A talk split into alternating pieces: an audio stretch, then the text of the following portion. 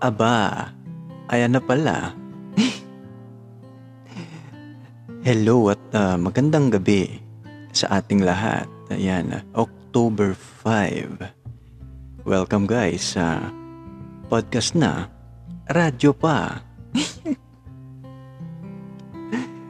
anyway, uh, bago tayo magsimula, shoutout pala sa aking mahal na pinsan na si Marifin Rocco Curva. Happy birthday ha! Ayan, uh, saka na lang yung regalo. Eh, iahabol ko na lang at uh, hindi ko pa mabalot, ano. at saka kay Victor Cruz, ayan, tiga pa ako. Happy birthday din. At syempre si Oscar Nieves, hello daw sa'yo. Sabi ni ex, ex-Borg ng Mandaluyong. Aba, ex-Borg. Alam ko sa Mobile Legends to ha. Baka mukhang magaling ka mag-Xborg ha. Sige nga, ano. Anyway, ayan. So, meron tayong story ngayon. Uh, kwento ito ni Miss Gabriel. Ayan, na mas kilalang Gabi. Gabi So. Okay, so uh, mag-start na tayo. Hello, Kuya Eric. Sana mabasa mo to. I'm Gabriel So. Call me Gabi na lang po. Sinulat ko po ang story ko kasi gusto ko pong malaman ng iba kung gaano kahirap magmahal kung ikaw ay kabilang or member ng LGBT community. Okay guys, wait lang guys ha. Okay, so uh, member siya ng LGBT community. Lesbian siguro to si... Ah, okay, okay. Malamang, no? pa nangyayari sa akin. Sorry guys, medyo lutang ano. Anyway, yun nga, no? mabalik tayo. Kuya, napakinggan ko kasi ang uh, kwento ni Jerome at na-inspire akong sumulat para maging aware ang lahat Kuya pa, shout out na lang din kay Jerome for having the courage na i-share ang kanyang kwento. At yun ang nag-inspire sa akin para isend din ang kwento ko. Ayan na, Jerome. Ano nga yung last name mo, Jerome? No? Bawal daw banggitin.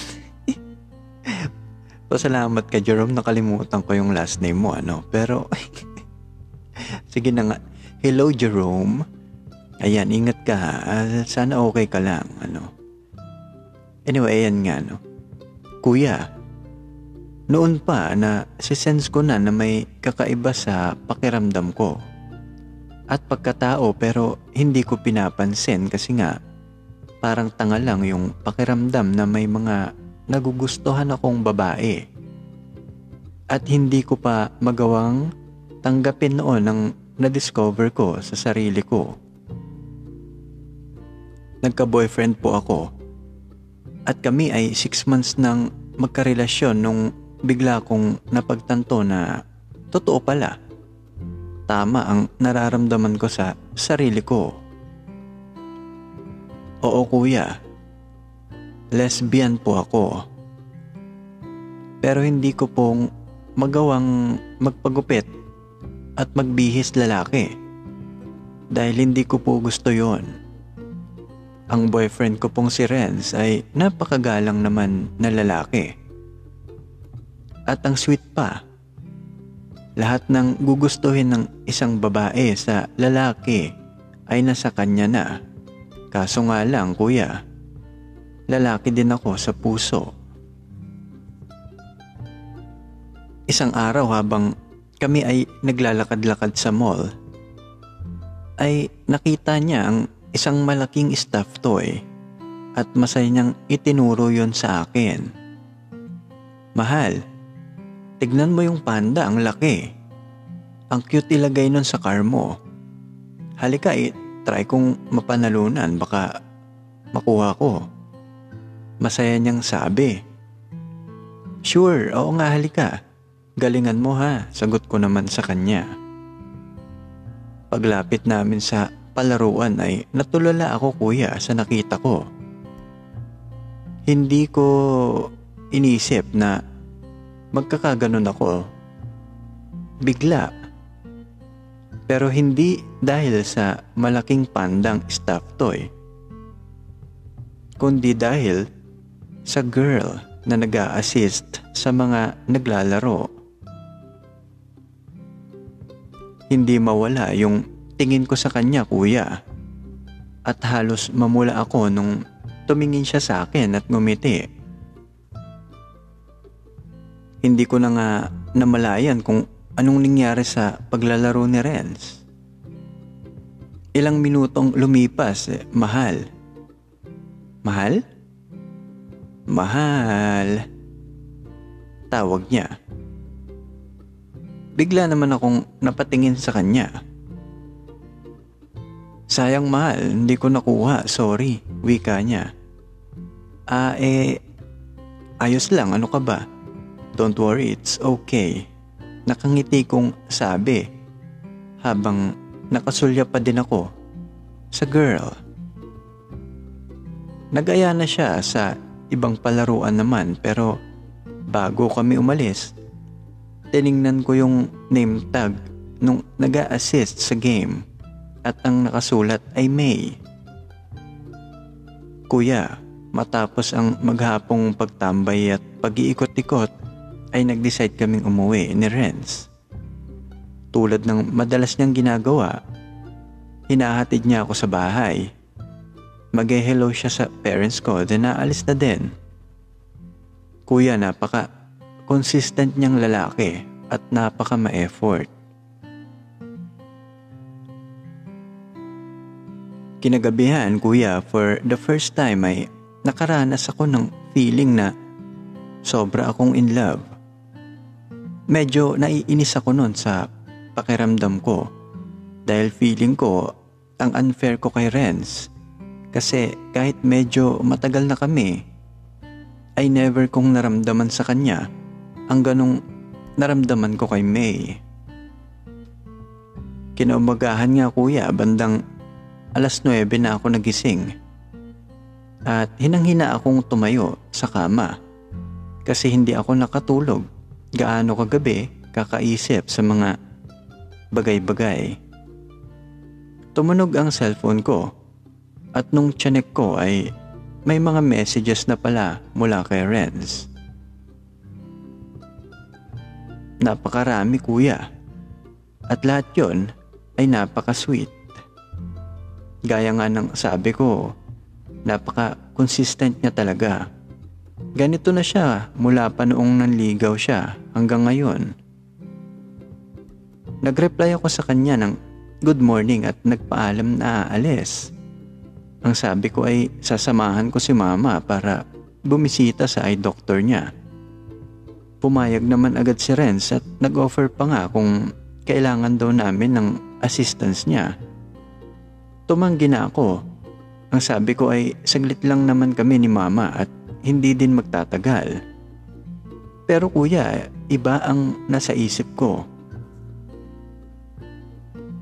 Matapos kong mag-breakfast, maligo at magbihis ay dumiretso ako agad sa car at nag-drive papunta sa mall na yon. Pumunta ako agad doon para makita si May at hindi nga ako nabigo.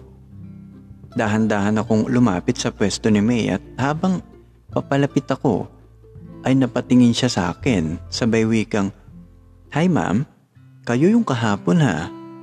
Kumusta po maglalaro ho ba kayo? Ha? Naku eh, Ah, uh, sure, sige. Nauutal kong sagot. Iniabot niya sa akin ang mga bola para subukang ishoot sa butas na may kulay purple sa paligid. Ayun po kasi ang jackpot para makuha ko si Panda Bear. Naubos ang anim na bola kuya at hindi ko nakuha si Panda Bear. So umulit ako ng umulit, nang umulit. Hanggang sa ayun na nga at napanalunan ko yon. Kaya naman, tuwang-tuwa ako.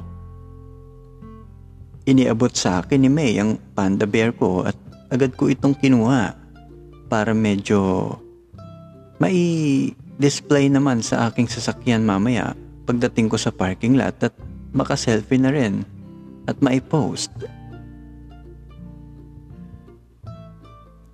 Kaya lang kuya, medyo nagtaka si May dahil nakuha ko na si Panda Bear pero hindi pa ako maalis sa pwesto niya. Kaya doon ay naglakas loob na rin ako na kausapin siya at na-surprise ako kasi sumagot siya. At doon na nagsimula ang aming magandang uh, ugnayan. Bandang hapon na kuya nung umuwi ako. At naisip ko agad si Renz. Pagtingin ko sa cellphone ko ay madaming ang text at nagulat ako sa nabasa ko na Mahal, asan ka? Akala ko magpapacheck up kayo ni tita. Andito ako sa bahay niyo pero wala ka. Nag-aalala kami ni tita, mahal, please call back. Kuya, grabe ang shock na naramdaman ko. Hindi ko sinasadyang maglay sa kanila. For the first time in my life, nagsinungaling ako ng ganon. Kaya nag-reply ako, Mahal, sorry, pauwi na ako. mag explain ako pag uwi ko. I'm sorry. Pag uwi ko kuya ay agad akong nilapitan ni mama at halatang nag-aalala ito. Maya-maya lumapit na din si Renz at nagtanong kung anong nangyari at kung saan ako nanggaling. Maiwan mo muna kami, wika ko kay mama. Pag alis ni mama ay agad kong kinausap si Renz at inamin ko ang lahat. Inamin ko sa kanya na iba ang pagkatao ko. Hindi ako gaya ng iniisip at ng pinapangarap niya na hindi ko kayang maibalik ang pagmamahal na naibibigay niya. Hindi ko yon kayang matumbasan. Na noon pa, kahit kami, ay never akong nakaramdam sa kanya ng sobrang pagka-inlove. Hindi kagaya ng nararamdaman ko sa isang katulad ni May. Kuya, grabe yung sakit na nararamdaman niya at nakikita ko yun sa mga mata niya sa kung paano siya tumingin sa akin. Hay nako kuya, sobrang hirap ng pakiramdam. Hirap na hirap ako sa nakikita ko pero pinigil ko na i-comfort siya. At gusto ko man bawiin ang mga sinabi ko ay hindi ko ginawa. Pinili kong panindigan yon at magpakatotoo. Nagpaalam si Ren sa parents ko at umalis. Mula noon kuya, hindi na siya nagparamdam sa akin. Hindi siya nag-text. Hindi na siya nag-call. Hindi ko na rin siya friends sa Facebook at sa iba pang social networking sites. Hindi ko maintindihan ang sarili ko. Oo, nasaktan din ako at nalungkot nung nawala siya pero hindi yung nagtagal at naging maayos ang aking pakiramdam. Kuya ilang araw ang lumipas nagpunta ako ulit sa mall na yon sa pwesto ni May para unti-unti siyang mas makilala pa. Kuya, ganito pala ang pakiramdam ng free ka at na-express mo kung ano ka talaga at kung sino ka.